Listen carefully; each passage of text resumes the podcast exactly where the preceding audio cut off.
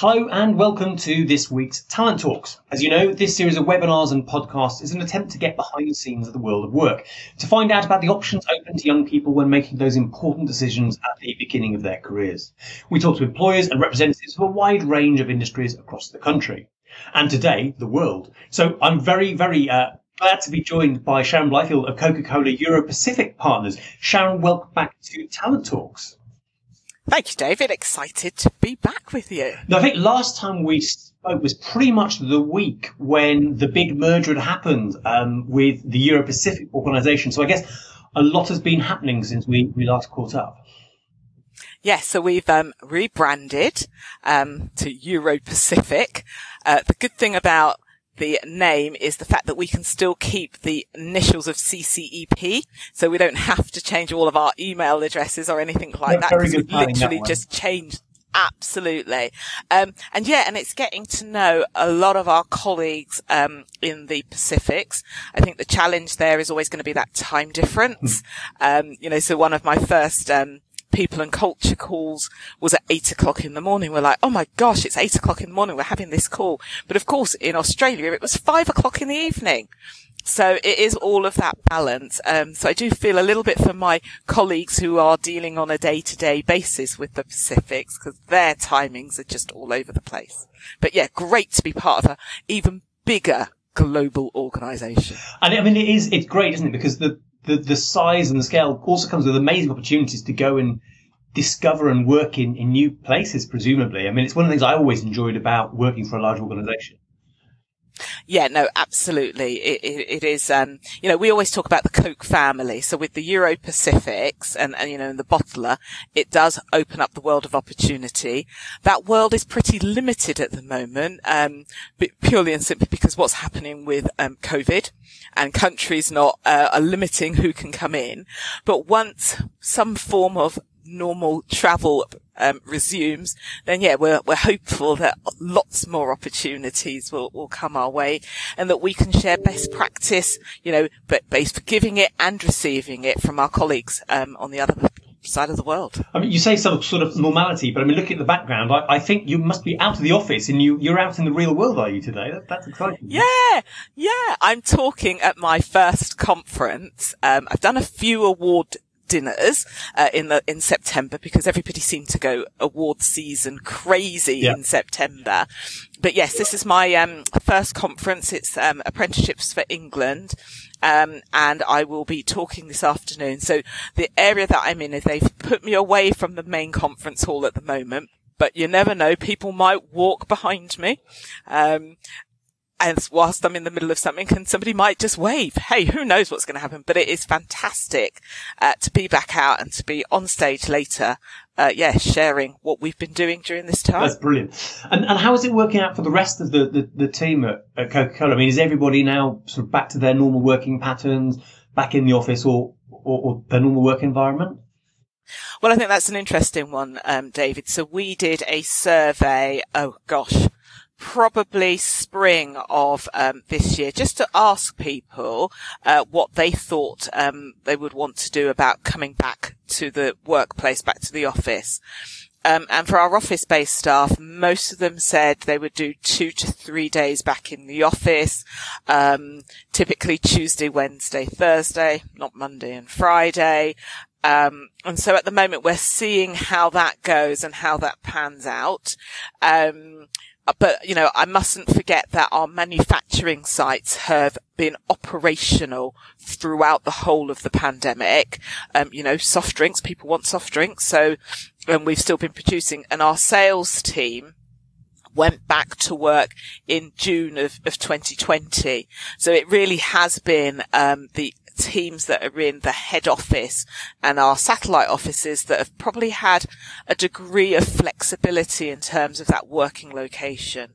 But I think gradually confidence is returning and they are now starting to kind of make that trip into the office. I mean, I was in head office, you know, last week. I've been pretty much in the office since May of 2020, um, because I had to reopen the offices and some people had a lot of anxiety about coming in. And when they then came back to the office, it was very much, oh, it's not, it's not so bad in here. It feels really safe. Yeah. Um, but it is just those, that smaller proportion, that minority who have, I guess, adapted their lifestyle to working from home. Many people I understand have got, you know, puppies and dogs during lockdown. And now all of a sudden coming back to work is, well, who's going to look after the puppy or the dog? Yeah. Um, because people probably hadn't given that one as much thought and consideration. Uh, maybe they should. Yeah, totally. Um, but presumably that means for all the young people that have joined you since we last spoke, I think you've had a round of apprentices join and graduates as well. That means kind of it, it, they're able to get in there face to face, and it's it's no longer a pure virtual program for them. No, so we are really, you know, the, the group that have come in in September have been really fortunate and lucky compared to the group that came in in January, February. So that group in January, February was all virtual Yeah. um, for them, their induction. So we couldn't do a lot of the lovely things that we normally would do. This September, we brought in 17 apprentices and 10 graduates. Um, and, you know, all of them have had in-person induction. So the apprentices spent a week at our um, head office uh, in Uxbridge, um, and the graduates are on a three-month induction program. Um, together before they start their first rotations, but they have been able to experience what I would call the normal way that we would um, induct into into our business, and part and the reason why that's important is because for us, they they need to form their own community. They're going to be on a journey, so you know our programs for apprentices range from eighteen months to four years, and we want them on that journey together the graduates are on a four year graduate program. You know, they need, as well as support from, you know, managers from the organization, they need the support from each other as well. That's great for their well-being. So by being able to have them in person, building those communities, that's really set them up for success. That's really good to hear. And I guess before we step into uh, kind of your current hiring, the roles you're looking for, just remind us a bit about the organisation because it is. I mean, every time I look at it and think about it, it, it's it's bigger than I think. It does more things than I remember. I mean, just 33,000 people around the world working for you, about 1.75 million customers. The numbers are, are huge. So just remind us about Coca-Cola uh, Europe Pacific Partners and what an amazing organisation it is. Yeah, so um, it's you know I've worked for the business. Gosh, the end of this year will be um 29 years. So I've I've seen it change in that in that time. But the one thing, as I always say to um you know the students, the young adults that I talk to, is Coca Cola is always at the front of whatever the end part of the organisation is called. Um, but what a lot of people don't understand is that we have the Coca Cola company, and that's the parent company who are responsible for the licenses uh, to allow us to bottle the products around the world. Coca Cola Euro Pacific is a bottler, and it's the largest bottler of the Coke system. And as a result of that, you know, we, we are in a privileged position that we have uh, loved brands around the world. Um, you know, as you say, 33, just over 33,000 um, employees in Europe and the Pacifics. We're not part of North America. Back in history, we were part of North America, but we're not now. And with that comes lots of opportunities for um, us as um, employees of the organisation, but actually we hold a real responsibility for the communities that we operate in, and for us as a business, we want to ensure that everything we do has a positive impact on our communities that we operate within. Uh, but yes, so we're not the Coca-Cola company. We're not the ones who sponsor the Olympics. We are the organisation that ensures you have soft drinks to drink when there isn't a haulier problem, um, in the supermarkets and uh, in your independent corner shops. But but it's also far more than just the the, the, the kind of the, the canned drinks as well. I mean, Costa is another huge brand within the organisation that I'd forgotten was, was part of, of, of your empire. It, well, it is. It is. So, um, so this is why we talk about the Coke family. Yeah. Um, so the Costa, so we have Costa Coffee and Costa Express, and people often just think of Costa, but a bit like us, you know, there are different Yeah. sides to the business. Um, so our graduates, we, which we referenced earlier, on Monday they're going to go off to the Costa Express Academy and do barista training for the day because we can tap into that. But we also, as well as the Costa family, Innocent is part of our our organizational portfolio as well. So the reach that we have is absolutely enormous. Um, and again, that creates opportunities not just to move within the Coca-Cola bottling side of things, but also into other entities uh, within the organisation as well. So lots going on there. And so tell us a bit more about the UK. Where whereabouts are your your sites? Where do people work for you uh, across the country? Yeah. So we have uh, manufacturing sites in East Kilbride, which is near Glasgow in Scotland. We have our Wakefield factory, which is the biggest factory in Europe. Then we have our smallest site, which is in Morpeth near Newcastle, which is the home of Smart Water. Um, then as you travel down the country, we have two satellite offices. So we have an office in Nottingham and they are responsible for our big customers. So the likes of Tesco, Sainsbury's, Booker's, then you come into Milton Keynes and that's where we have the home of equipment. So it's the only place in the UK that is responsible for all of the fridges you might see, the vending machines, or if you go into a pub, Postmix and anyone who goes into um, the likes of um, Five Guys, you'll see that there is the freestyle machine. So you can make any concoction of soft drink that you want, um, which clearly a lot of people love. Then you come down to our head office in Uxbridge and that is both our GB head office, but the European headquarters um, as well. And then you move very swiftly down to Edmonton in North London, another manufacturing site, and Sidcup in Kent. And I have not forgotten any of them, so I'm quite pleased with myself. well done. It's always the problem, isn't it? You miss somebody out at your peril. But I mean, it's interesting just listening to you about that because it goes far beyond just the process of putting something in a in a can or a bottle, doesn't it? The, the servicing, the, the distribution, the making sure that it's in the fridge that's working. All of that is part of the service you offer to your customers. It, it absolutely is. Yeah. Really critical. Customer service is one of our strategic imperatives. We have to deliver always the best that we can. Um, great service for our customers. So we'll come back to roles again in a minute, but I guess it's also very timely to be thinking about sustainability at the moment. We have COP26 coming around the corner. And I think, I mean, there have been some really interesting headlines coming out from Coca-Cola Europe Pacific Partners because you, you are obviously a large user of energy and also plastics and, and other things where it is a challenge to balance and, and make the whole business sustainable. Yeah, no, absolutely. But I think the thing for us, you know, we made the commitment. We have what's called This is Forward. Um, and we made our commitment to sustainability a number of years ago. So it isn't just in recent times. We have continuously looked at how we can um, make more of our products sustainable from a recycling perspective and the packaging that we that we use in terms of um, you know the um, energies. You know our Wakefield site have got solar panels on there again to ensure that we um, as an organisation are making sure that we're you know friendly to the climate. Um, you know, we've had a m- huge move to our sales reps. We've had a huge move to, you know, more hybrid cars rather than, you know, your traditional cars as, as we would, we would call them. Everything that we try to do is energy efficient. Um, we've got the recycling, um, you know, all of our, well, we've tried to make sure that all of our products recycling, but you've got the, um, the government recycling scheme, which I remember as a kid, you know, you used to take your pop bottle back, and I'm showing my age here, to the corner store, um, and everything. The fact that they are looking to in, reintroduce the deposit return scheme, you know, we are heavily, heavily focused on that. Um, and now you can see I am in a place because I haven't moved there we go.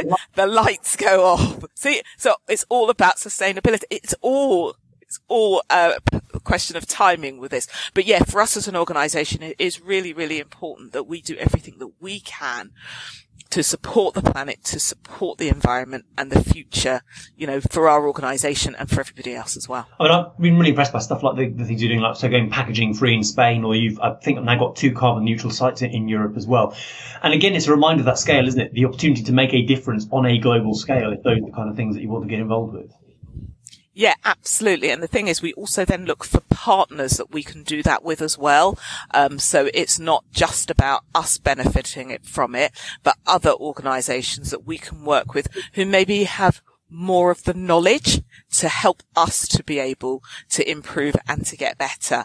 Um, And you know, and because very often, if you think about it, it is our brand when somebody talks about plastics that's or cans uh, you know when we do a cleanup you know those it is our brands that are typically the ones that are, are shown yeah. um and i and i am always a believer of we do we can only do so much you know it's our consumers who purchase it that also have to be able to help as well so we put on the caps of our bottles recycle me. Please recycle me. Actually, I have one here. Don't know if you can see it. Oh, it yeah. says, please yeah, yeah. recycle me. So we do everything that we can as an organization to, um, encourage everybody to also be as sustainable as we can as well. And I think one of the things I was reading was about your recycled plastics, which have actually taken 43,000 tons of virgin plastic out in, in a single year. I mean, again, that, that's a big number, isn't it, to be able to have such an impact on? Yeah, a- absolutely. And you know, our sustainable team, our sustainability team, you know, they work at tirelessly, tirelessly to see what can they do to improve. But you know, even if I think about our manufacturing sites and you know, and the amount of water that we use, they, the water that they use, they use to re, they recycle it. They have their recycling, um, plants within the, within the, the factories that then allow them to recycle the water to be able to use it to clean down, to support rather than bringing in fresh water again. So yeah, we're doing absolutely everything in our power to, to, um, to support the planet. Fantastic. So, loads of, I mean, just fascinating topics there, which we spent hours and hours discussing. But let, let's move on to the then that you're recruiting for, um, because I mean, as we've just set out, the opportunities are huge, but that also must mean there is a range of different skills that you need. Tell us a bit about the apprenticeship and graduate program, and the kind of people that you you look to bring in. Yes. So, I mean, apprenticeships, graduates, um, work experience, any pathway is really close to my heart when we talk about from an early careers perspective, um, because we know that there is there are a lot of young, talented um, individuals out there, but you know their opportunities are limited. So this year, um, so, so actually, let's let's just pause a moment. 2020, um, we took a moment out to say, what do we want from our programs? But that's our engineering from an apprenticeship perspective, and what do we want from our graduate program? We took a moment out and then revisited um, our- our need for as a business. Um, so for our apprenticeships, we need engineers. We absolutely, and that's actually still continues to be a national skill shortage anyway. So why not grow and nurture our own talent? Um, and actually one of the things we've understood from our business and from our workforce planning is that more people post the pandemic are rethinking what is it that they want to do? What's that lifestyle? Hey, lights come back on. What's the lifestyle that they're looking um, to achieve? And for some of them, that balance means that maybe they'll step away and step back and maybe retire earlier. So it gives us the opportunity then to bring in some young and new fresh talent into our organization. And we've created a number of pathways. So we have our engineering, we have our sales, we have our logistics and hey, everybody knows we've got a challenge in logistics at the moment. So really, really important for us to be nurturing, uh, young people in those directions. And then we also have the graduates. And for us, this was very much about leadership and management. Who do we want to be the future leaders of our organization? And we went out really intentional on that piece of recruitment with a real focus on we wanted females to be coming in but we also wanted those who come from an ethnically diverse background or maybe who come from a less socially deprived area. That was what was really important to us. And working with the um, team from Get My First Job, we actually achieved that. So we came in with 60% females. Um, so, you know, normally it's 50, 50 no, six, predominantly. uh, sorry, no, this was in our graduates. Now, in our engineering, interesting. It's a really interesting thing, David, for engineering. Pre-pandemic, we got a lot of females, young, young adults who, um, really sh- showed that interest in engineering. And I think it's because we were able to get out to the schools, the career show and really, um, talk to them about the opportunities, but more importantly for them to see a young female doing that job role. In that 20 month window with the pandemic, myself and those who work in food and drink and my network colleagues have seen a reduction in females wanting to go into engineering. Um, so it goes to show that there is still a lot of work on that side to be done. And we need to maintain that connection and that momentum and how important that sometimes in person is for someone to get that spark from you. But what we were able, sorry, we see it across across the board. But actually, the way in which you challenge assumptions about careers or roles is actually so so much easily done if you are face to face. If you can actually meet the person that you could be in the future. So that sounds like you're, you're really wanting to get back into the, the kind of face to face engagement again. Absolutely, because you know we want we had the momentum. Let's get the momentum back. I think it'll be quite easy to get the momentum back, but it will just be a matter of, a matter of time. But for our engineering though, we were kind of almost went the opposite way from a, we, we, we reversed it. So we didn't get as many females, but what we did get more ethnically diverse, um, uh, employees from an engineering. So, you know, we couldn't get the females, more ethnically diverse. So I saw it as a tick, tick, tick really, really positive for us um, in that respect. But you know, we, for us, we're about to start more recruitment for um, our 2022 apprenticeships. I mean, I can't believe we're nearly at the end of 2021, uh, but our 2022 apprenticeships, and um, we want to continue that same journey around having females more ethnically diverse, more those from a you know more socially deprived backgrounds, because we want to create the opportunities, and we believe that for us, you know, we want everyone to succeed, and and what opportunities can we give them to them to be able to do that, and what's the support um, that we can provide as well. And, and, at the heart of it, I guess it's a message of saying that it doesn't matter where you come from, what school you went to, what heritage or background you're from, actually there's a place for you in an organisation like Coca-Cola Europe Pacific. Absolutely. I mean, this um, springtime we brought in our first Kickstart into the organisation, and um, you know the government scheme around Kickstart was very much focused on those who were at risk of long-term unemployment. By opening up that pathway, um, we have had young people come into our organization who probably thought this is a big corporate. I'm never going to get the opportunity to come into that organization if I was going through a traditional pathway and a traditional recruitment, which I guess I'm going to say I find surprising because, uh, I don't come from, you know, a really wealthy background and I didn't go to university yet somehow 29 years down the line, I'm head of early careers and I'm in the organization. And I never saw it as a barrier to coming into the organization. But there is a perception that if you aren't going to a Russell Group university, you know, or a top school, that it's going to be significantly harder for you to get into any corporate organization. But what the Kickstart program has shown, oh, the lights have gone out again. What the Kickstart program has shown to a lot of these young individuals is that they can actually come into a corporate organization and they can be successful and they can start their careers with us. Um, they just need to be able to navigate what's the recruitment pathway to, to do that. And one of the things that I've done with, with early careers is rather than, um, going, oh, you need to have a CV and it needs to show all of this stuff on it. I've said to my managers, I'm not giving you a CV for somebody who's early careers because what are they going to show? Oh, I went to school and these are my exam results, or I might have done a bit of volunteering. Well, managers, you ask a candidate to be curious about our organization and go out and do their research.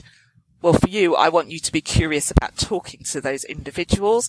So if you don't have a piece of paper in front of you, you can't prejudge therefore your unconscious biases can't come in. You just have to talk to the person and ask them really good questions. So I push now the onus on the manager to be asking a lot of those really good questions. And actually that I think for me helps a lot of the young people who are looking for those opportunities. It becomes less daunting because they don't think, well, I'm being prejudged because they haven't actually seen anything about me as yet. It's a really interesting one, and certainly when we look at the data behind it, CVs are done incredibly well by the affluent middle classes because you know pushy parents are there to help write the CV to make sure the font is right, that the layout is beautiful. But as you say, actually, all it can ever do is say, "Well, I got these grades at university or, or school. Here's the school I went to." So uh, it's it's a brave thing to be getting rid of CVs, but I, I take my hat off to you. It'd be interesting to see what would happen if more organisations did that. Well, if you think about it, organisations now ask somebody to fill in an online application. That is the starting point. And that is typically what the gatekeeper is to get you to the first stage. Yeah. So the fact that you've attached something, that's probably not even going to be looked at until you get to an assessment centre in all honesty. So if I can make it through all of these gatekeepers without that document, why do I then need the document at the assessment centre? You know, I can absolutely get it maybe further on in your career when you've got a bit more to evidence, but absolutely when you're really just starting out, you know, how many 17 year olds are going to have done so much stuff that the person's going to be looking at it going, well, tell me more about this. Tell me more about that. It's going to be more around the hobbies and the volunteering and their personal interests. But I mean, whether it's on a CV or not, actually the hobbies, the volunteering, the, the showing that you've got that broader set of life skills, that is what's going to make a difference, isn't it? When you come into whatever process you, you go through. Yeah, absolutely. And that's why our, um, our interview um, sheets that we use talk about. So ask them, tell me about something that really interests you. Tell me about your hobbies as opposed to anything else. Um, because that allows the individual that confidence to talk about themselves. You know, they may not be academically strong. So why push the academia side of it, especially for an apprenticeship? Because you're going to actually be putting them through um, a program that will help them with the, any academic side that they require and you're going to be giving them the support. What you're not going to be able to do is to really um, shape that passion from day one because if they're passionate and they got that drive and that commitment, that's naturally going to come through. So why focus on the academics? Because if it's an apprenticeship, well, you're training them anyway. So if you're listening to this, please don't not write a CV, if you understand me. You will probably need it for an awful lot of application processes. But it does really reinforce why it's un- important to understand who you're applying to and what they're looking for, because so many different organisations will approach this in a different way. And one of the other things that goes with that, Sharon, I think, is actually just understanding the, the timing of all of this. There'll be a lot of um, school leavers this year that are into the UCAS form filling at the moment. Um, and everybody knows the UCAS cycle, so everyone understands the deadlines. But if they're interested in applying to Coca-Cola Europe Pacific Partners, um, what's the timescales that you work to? When when should people be applying? So we are quite literally um, going through our annual business plan for 2022. So I'm waiting for that to be signed off in order for me to be able to start to advertise the apprenticeship. So probably within the next four weeks, you'll see us go live with our main core group of apprenticeships. However, having said that, if you're interest, interested in field engineering, which is our roles where um, you go out and you fix our equipment, that's actually about to go live in the next few days. Um, and that's where our engineers um, are trained on drinks dispensed equipment. Um, they're given a lovely vehicle to drive around um, their territory. And actually, you know, if you're the sort of person who wants that freedom and flexibility and to be able to actually interact with um, a customer, that's the type of job that you should be looking at as that entryway into um, our organisation. So that's the first one that's going to go live. Our recruitment cycle from a closing of applications will typically end at the end of January. So it's just after that Christmas and also in time with the UCAS side of things as well for you to make the decision. Um, and the other thing I would say, if you're thinking about going to university, ask yourself this question. Why are you thinking about going to university? Is the subject that you're looking to study does it need to be do- done through a university pathway? Um, because there are lots of other opportunities to be able to get that degree that, you know, you might be thinking about getting. So, you know, so if you're thinking to yourself, I'm going to go and do a business degree, also ask yourself, well, if I could be in a business, doing a business degree. I get my four years worth of work experience as well as my degree. So for those listening and the parents listening, you know, this is very much about making informed choices. And fine, if you want to be a doctor, traditionally you do have to go to medicine school. But hey, my friends at Health Education England tell me you can do an apprenticeship in the NHS for being a medical um, member of staff. So look at that option as well. There are certainly um, are standards written for apprenticeships for areas like physiotherapy. Um, so yeah, there, there, are things to look out for. That there are few and far between. I have to say from from my experience. But again, it goes back to why it's important as a parent or young person to really research these areas and discover what's out there because some of these apprenticeship roles which lead into well, firstly you'll get a degree as part of it. But I mean, even your field engineer role. I mean, what's the starting salary for that? It, it's it's a pretty well paid job, isn't it? It is. So, um, the salary that we'll be bringing them in this year on, she says, just off the top of my head, is 24,000. Now, that is a 45 hour contract. So, you know, so, but it's still nevertheless a 24,000 fully expensed, um, company vehicle to get you around, which you can use both inside of work, because of course you need to use it inside work, but also outside of work um, as well. Um, you know, you become part of our bonus scheme, our share scheme, the pension scheme. So you, you know, as an apprentice within our organisation, you get the same benefits as any other employee. Um, with it. So you can join anything. You can even buy your extra five days holiday which now we're able to travel more, I think more people are going to be buying it again. So, you know, you are treated no differently in that respect. See, I told you there's somebody going to walk past behind me. Uh, that's the life of being outside again. Um, but you know, for us, uh, it is really important that we demonstrate to the apprentices that they are of equal value, if not more, to us as an organisation, because these are our future leaders who will continue the organisational journey. So you may start as an apprentice as a field engineer, but actually we're then into kind of over the next few years all those many other areas that we've talked about around the business. So you, your career may start in one part of the UK, but could end up almost anywhere. Yeah, absolutely. So the field engineers, you know, um, as you start as an apprentice, you'll then become, as a, a great expression, um, one of our directors uses, time served. Um, and uh, once you become time served, um, you know, it creates more opportunities, but then you can move into management roles. You might choose to then actually transition from that side because field engineering is customer focused. And you might say, well, actually, I want to move to the commercial side of the business because I actually understand the customer's needs, uh, because I'm often in their, their outlets and their locations and then just take that skill set and move it into a different part of our business. And that's what I love about our business. You know, when I started, I worked for a part of the business in finance. I then moved into commercial sales and then I've moved into people and culture. You have so many different pathways because it's about the transferable skills. You can get the experiences when you're doing the job. It's the transferable skills that you take to each part of the business that really, really works for you. Um, so yeah, we, we have a number of our, um, former apprentices who have made the transition into to different roles. So Kate, who's up in Wakefield, you know, she joined the business as a business admin apprentice, one of our very first ones. She went, then went into our continuous improvement team. She's now moved into as a team leader in our logistics area. So she's just been moving herself around. But what she's been doing is she's been building her business experience so that she is then in a position to move anywhere she wants in our organisation. So there we go. That, that's an amazing point on which to end as a, as a kind of great example then of what can happen and the opportunities that exist within the organisation. Sharon, thank you so much for uh, joining me today because I know you're about to go on stage and, and speak. It really is appreciated. Um, been great to hear all, all about the updated world of Coca-Cola Europacific Partners.